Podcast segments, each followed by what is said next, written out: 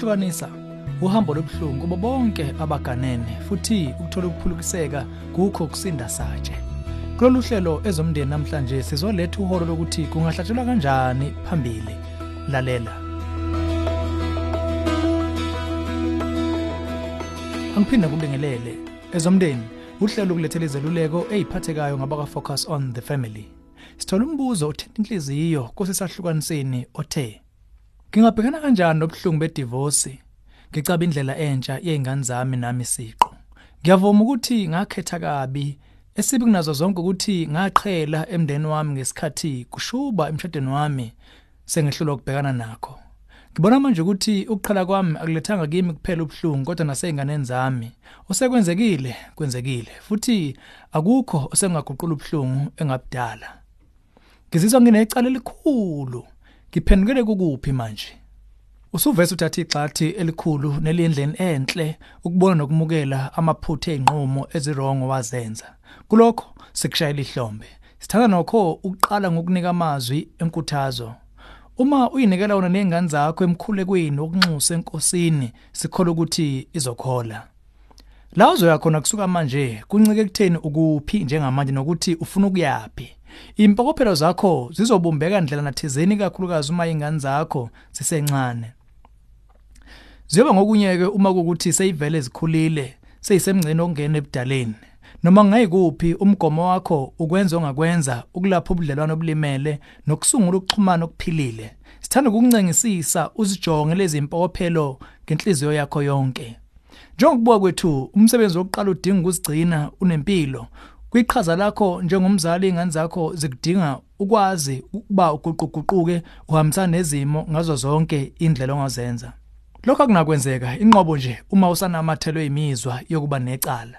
Ukunqamla lomgudu kumbe lomuzwa uzodinga ukwenza inhloso mpokophelo ezintathu oqala funda ukuhlukanisa phakathi komuzwa wecala weqiniso nowamanga. Valelisa kumuzwa wecala ongamanga. Dweba isithombe sokwenza emzweni wecala oliqiniso kulapho usungakwazi ukwakha ama-bridge nokuhlabela phambili nempilo yakho. Umuzwa wecala inyathuko ephelelezeni. Ukuvalela kwingaphakathi lemizwa yakho emibi ugcine egcina kosuku ungasayiboni indlela yaphambili.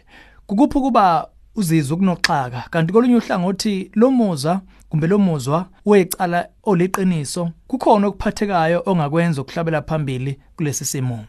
Umuzwa wecala oliqiniso yinkintsho ekudonsela ekumukeleni ukuze hlulekela kwakho ukucindezela ukuthatha izinyathelo ezifanele ukusiza ukubona phakathi kongakwenza nongeke ukwazi ukwenza sikhuthaza wenze uhla lwabantu bonke obalimazile. Qala ngalo enanishade naye nezingane zakho. Lolu hla sesesandleni sakho yanalo emkhulekweni. Cela inkosi ukuxola ngakho konke okubi owakwenza. Vula iBhayibheli lakho ku1 John 1 verse 9 funda ngokuvuleleka uwasho lamagama bese umukela intethelo kaNkuluNkulu eza kuwe ngoJesu Kristu. Bese uya kumuntu ngamunye osehleni lwakho bese naye umcela kuthethelele. Uma bekwamukela sewufezile umgomo onhloso wakho. Sewuthathe igxathi lakho lokuqala eliphathekayo ngobuyisana olukhulumayo. Uma bengakuxoleli unenduduzo yokwazi ukuthi wenze konke obekufanele ukwenza. Khumbula uma ukhuluma ngokwehluleka ngezeqo zakho kusemqoka kusho ngqo okwenzeka ngokwethembeka nentobeko yonke. Lokhu kuliqiniso elikhethekile uma sekuziwa nasebudlaneni nezingane zakho. Kugcizelele ukuzisola njengokusho lamagama. Uma kuthiwa benginethuba lokuqala phansi izinto zonke bengizoyiguqula abantu abami. Banike ithuba ukudlulisa kuwe imizwa yabo. Ziphi ikhathi ukubalalela basize ukulila nokukhipha lomuzwa ngabalahlekelwa yikho ninonke futhi kuze nikwazi uba nihlabele phambili. Abalweki baka focus on the family bothakasa kakhulu ukuxoxa nawe ngocingo ngesimo sakho. Bangaphinde futhi bakuphe uhla longoti abangaba seduze nawe. Shayela ku-031 716 3300 kumbe uthi jeqe ku-safamily co za bese ucofa ku-counseling link. Lolu hlelo ezomndeni ulethulelwe yi-focus on the family sihlangabezwa ohlelweni oluzayo